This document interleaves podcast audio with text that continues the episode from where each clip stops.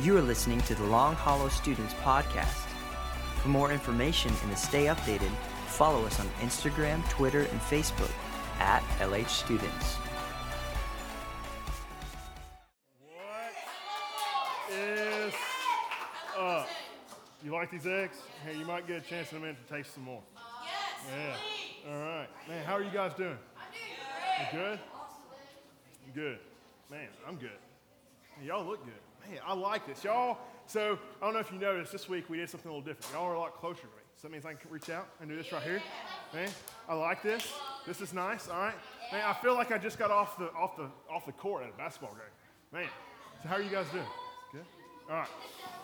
Man, so I don't know if you guys know, but I'm a huge history buff. So in college, I'm minored in history, and so I love it. I love le- learning about it. I love what it tells about our future, what it tells about our past, everything. If you don't know, and history has so much to say.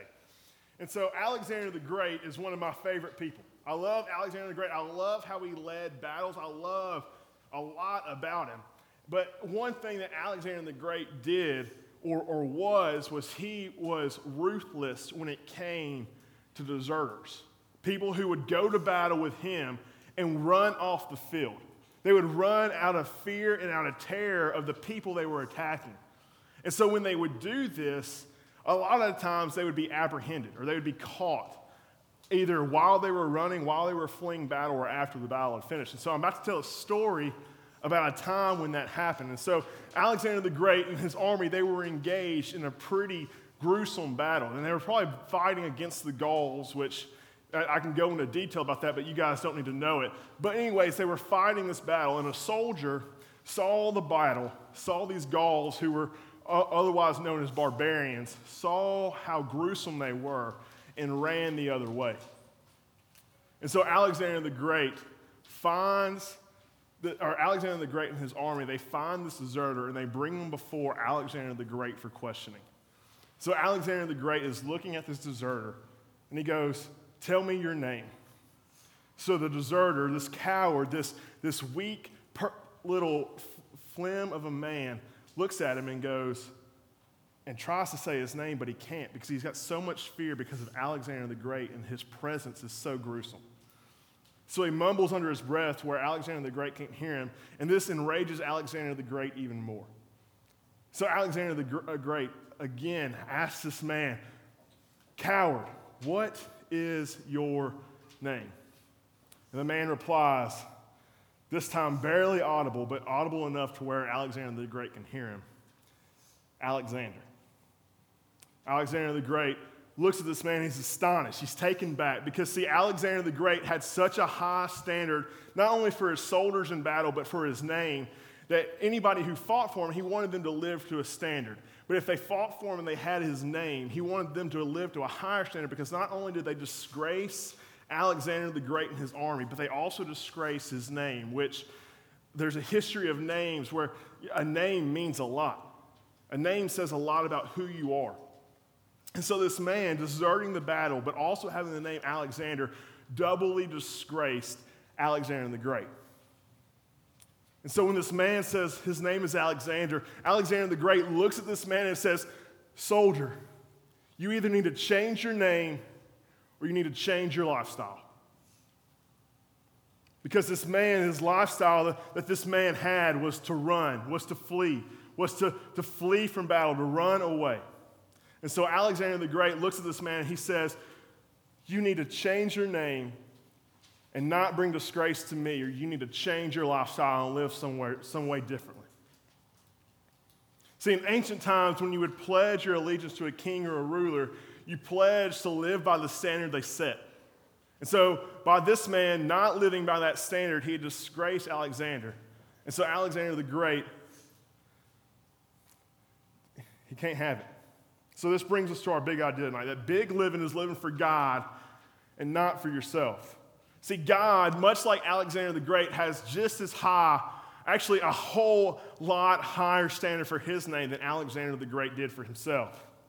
And so, this idea that we see in Alexander the Great in history and him having a high standard for his name, and Alexander, this lesser Alexander, this one who fled battle, who didn't fit that standard, that same thing happens when we, as believers, call ourselves believers but don't live a life like a believer. Paul in 2 Timothy 3, verses 1 through 5, talks about this. And so that's our text tonight. He talks about how we as believers are, are, are, there are people who claim to be believers but don't live like it. And he's warning Timothy Timothy, watch out for these guys, know them, look at their lives, figure out who they actually are. And if they're not believers, he says avoid them. So let's look at the text. 2 Timothy chapter 3, 1 through 5. But know this hard times will come in the last days, for people will be lovers of self, lovers of money, boastful, proud, demeaning, disobedient to parents, ungrateful, unholy, unloving, irreconcilable, slanderers, without self control, brutal, without love for what is good, traitors, reckless, conceited, lovers of pleasure rather than the lovers of God, holding to the form of godliness but denying its power. Avoid these people. Let's pray. God, thank you so much for who you are. I'm thankful for the fact that I can stand up here and hang out with these students week in and week out. And I love hanging out with them. I love watching them worship. And I love, man, just getting to preach and, and speak and teach from God's word to them. Kind of excited about tonight. Tonight is some really cool stuff because I've been looking at it for the past week or so, and I'm so excited as we get to do this, God. God, you're so good and you're so faithful. In Christ's name I pray. Amen. So, for those of you who don't know me, my name's Nick, and so I'm here. I'm here every Wednesday hanging out with you guys. I'm here for the fall, and I'm so excited. Last week, if you were with us, Jerry got to, Jerry spoke and he did a really good job talking about how, how the big living is living with Jesus in mind. And so he asked us a couple questions. He, the first question he asked us, he said, Are you salt or are you salty? And so he coupled that phrase, that, that those words with this. Most of the time, we are more worried about winning an argument than we are about winning someone to Christ. And so then he spoke about how our life is ultimately for someone else's benefit and not our own benefit, but it's for the benefit of someone else. And he, and he used the words that Pastor Robbie is so, so, uses so frequently that the gospel came to you because it was heading to someone else. And so last week, his walking point or his action step, the thing that you could tangibly take away and do with was this do something for someone that has absolutely no benefit for you. So, how many of you guys did that this week? Did it? All right. Got a couple people? All right. Cool, man. That means it's, it's it, hey, you did the dishes. Man, that's something that I would not want to do. Has no benefit for you. All right. So this brings us to point one. All right, point one is this recognize who you hang with.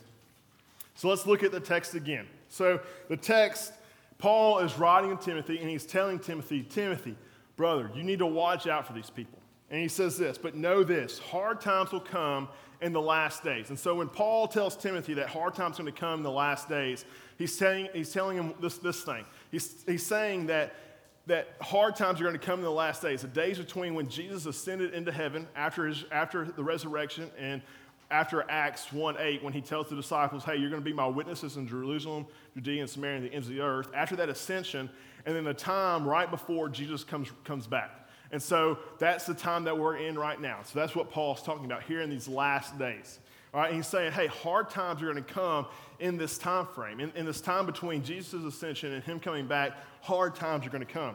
And, they're going to be, and it's going to be full of people who claim to be believers, like we see in verse 5, but they're not. And, he, and so basically, he's telling them, hey, you need to look at how they act, you need to look at what they do, you need to look not only at what they say, but what their life truly looks like. And you need to determine if they are believers or not, because the, for a couple reasons. One, it's detrimental to, to Timothy's faith. If he's surrounding himself with these people who are claiming to be believers, but are doing the things that we see in verses 3 1, and chapter 3, verses 1 through 5, that's going to be detrimental to his faith. But they're also detrimental to the Christian faith in general because they're hypocrites. They're claiming one thing, but doing something else. And you can't be hit or you can't read God's word and do and be a you can't be slanderous you can't be arrogant you can't disobey parents by when you read god's word and you truly understand what it means so, so uh, paul is telling timothy timothy you need to watch out for these people And so basically, he tells them, hey, look at how they live. See, they're lovers of self. That means they don't care about anybody but them. They love money. So basically, that means that they make an idol or a god out of money. They're proud, they're boastful, they're arrogant, they're abusive, they're disobedient to their parents. And so I know that you guys, that's something that you guys do. That's something that I still deal, deal with. I just graduated college, and right now I'm living with my parents. And so I have to think to myself, Calvin, is that funny? It's pretty funny. I'm living with my parents, ain't it? Mm. Hey, but I'm an old dude. I'm an old dude. But anyways, mm. y'all aren't as old as me. But anyways, but hey, but anyways, that's something that I have to deal with. I have to think about, man, am I obeying my parents? And even the small things. When they ask me, hey Nick, can you can you take out the trash? Or hey Nick, can you do your dishes? Man, when I when I sit back and I don't give an answer, or I, or I don't, or I, or I say, oh, not right now, I'll do it later. That's just as me as well as me saying, no, I'm not going to do it. I'm disobeying my parents. So they disobey their parents. They're ungrateful. That means that they don't, they, they're not grateful for what they have. Um, they're unholy. That means nothing in them points others to Christ. They're unloving, irreconcilable. They're slanderous. They say they're lovers of God, but they're not. So Paul is telling Timothy, he's warning Timothy, Timothy, be on the lookout for these people. Know what they are, know what they're like. So verse 5, this is where he says it. He says they hold to the form of godliness, or they're holding to the form of godliness, but they deny its power. Avoid these people. And so there are two other passages that I think fit really well with this. And so the first one is this Matthew 7 16. It says, and so this right here is Jesus talking to um, some people. And he's saying, hey, you're going to recognize them by their fruit. So he's talking about believers and unbelievers. And so basically, he gives the example of different trees. And so these trees are not things that we normally think about. So I'm going to give you an example of an orange and an apple tree. All right, so you know what an apple looks like, you know what an orange looks like. An apple is not going to be on an orange tree, an orange is not going to be on an apple tree, right? That wasn't rhetorical. You got to give me, give me some. Yes. All right. Okay. All right. So, and so that's what Jesus is saying. Jesus, Jesus says throughout the rest of the passage. All right, right here. Jesus says throughout the rest of the passage, he says, You're going to recognize them by their fruit. Are grapes gathered from thorn bushes or figs from thistles? In the same way, every good tree produces good fruit, but every bad tree produces bad fruit. And so, what Jesus is saying here, he's like, Man, you're either a good tree that produces good fruit or a bad tree that produces bad fruit because there's no way that a bad tree can produce good fruit or a good tree can produce bad fruit. Another passage is 1 John 1, verse 6. He's, and this is John talking um, to some people, and he says, Hey, if we say that we have fellowship with him, talking about Jesus, if we say that we have fellowship with, with, with him, or if we say that we're believers with him, and yet we walk in darkness, or we walk in sin, we lie and do not practice the truth. And so, John, man, he's being really clear and, and he's being really bold, and he's calling out a lot of people here. And he's saying, Hey, you say you walk in fellowship with Jesus, but yet you walk in sin constantly and consistently. You're lying and you don't practice the truth. So we have to ask ourselves this Are we people, are we a people, and or, or what do our fruits say about us? Do our fruits say that we're a good tree that produces good fruit or a bad tree that produces bad fruit? Are we walking in the darkness or are we walking in the light? Was your life a life that resembles true faith or false faith? So, for those of you who don't know me, I came to Christ my fresh, going into my freshman year of high school. And so, man, when I was in high school, I had a lot of friends that said that they love the Lord. Like they were the president of FCA, like they were the people that other people would go to when they had something that they needed to be praying for. And so basically, these people were like the super Christians. You know, we all know those people. They're the super Christians. And so I was like, cool, I want to be like these guys. I want to hang out with these guys. But when we went to college, man, they started to live for the world. And so they started to turn away and they started to run away. But yet they still claim to be a Christian. So that's what Paul is talking about here in, in this. They, they, they were giving God lip service. They were telling people if they were a believer, they were, and they, but they didn't look like it. And then, but they weren't giving God life service. They weren't proclaiming the gospel. They weren't getting in the Word.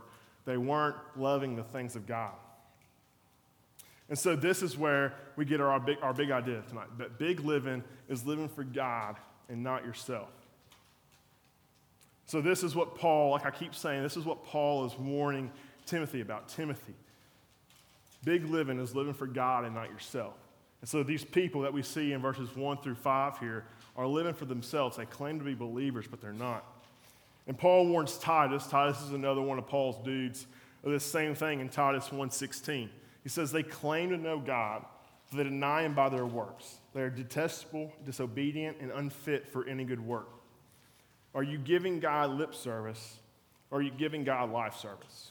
More simply put, does your life testify what your lips proclaim about God on a daily basis? And so this brings to the question, this brings to mind how do we proclaim Jesus and rely on the power of godliness, but aren't liars, aren't, aren't false? How do we not deny its power? And so, this, so point two is this rely on the power of godliness. And so, we get this from 2 Timothy 3 5, holding to the form of godliness, but denying its power. Avoid these people. So, how do we do this? How do we hold on to the form of godliness and not deny its power? How do we, hold, how do we cling to that? And so, this, in this question, I think Paul gives some direction. So, the first place that I feel like Paul really gives us a lot of direction is 2 Corinthians 13 5, where Paul is talking to the Corinthian church who are having some problems. And basically, Paul says this test yourselves to see if you're in the faith. So, basically, Paul is saying, you need to examine yourself. You need to look at yourself. You need to see, am I really a believer? I say I'm a believer, but am I really? Do I really believe what I say? Do I really practice what I say? And here Paul is telling the Corinthian church, you guys need to look at this. You guys need to really look to see if you're in the faith. And so, second, I think Paul tells us what tr- the true Christian life looks like in Galatians 5 22 and 23. It says this, what the fruit of the Spirit is love, joy, peace, patience, kindness, goodness, faithfulness, gentleness, and self control. See, Paul here is saying the complete opposite of what he's telling Timothy here in 3 1 through 5. 3 1 through 5 is all about me, me, me, me, me, where Galatians 5, 22 and 23 is all about others love, joy, peace, patience, kindness, goodness, faithfulness, gentleness, and self control.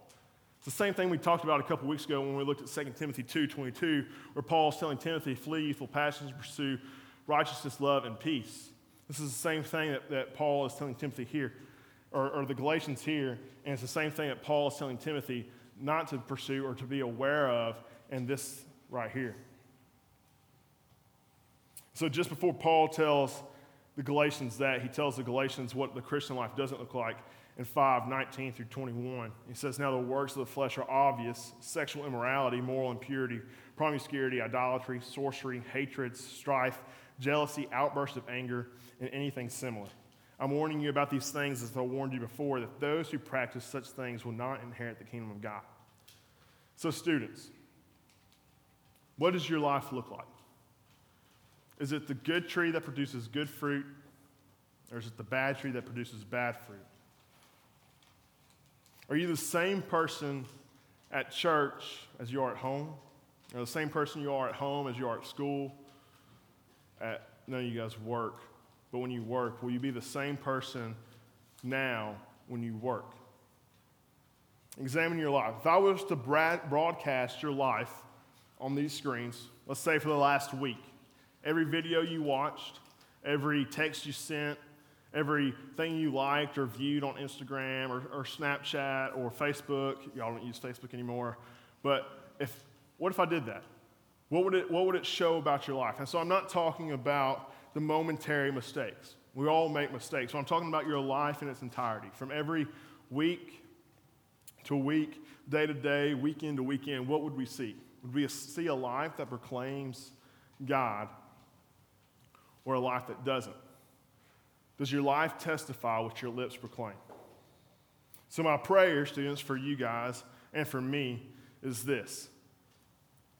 Is what Paul says to the Philippians in Philippians 1:20. My eager expectation and hope is that I will not be ashamed about anything, but now, but that now as always, with all courage, Christ will be highly honored in my body, whether by my life or by my death. So, students, is that you? Do you, do you want your life to be highly honored, honoring Christ? And so I've got these eggs up here, and I like these eggs. These eggs are cool. And so these eggs are a lot like we use in the game.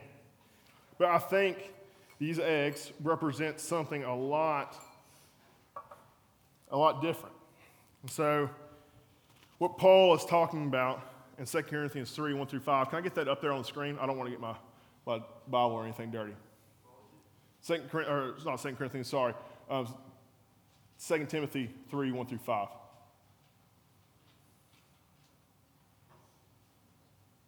Yeah, and so Paul says they hold the form of godliness, but deny its power. Avoid these people. So both these eggs, you would say, are, are eggs, right? But one is different on the inside than the other. So Paul, that's what Paul's talking about. Paul's saying, hey, they, they look the same on the outside. They, they claim to be the same on the outside, but on the inside, they're completely different. And so this is us. We can either be an egg that's hard as a rock,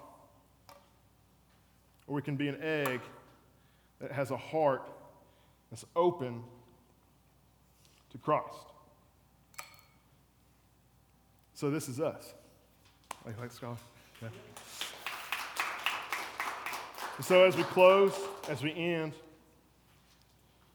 man, just think what does my life say about me? Does my life testify what my lips proclaim about God? Let's pray.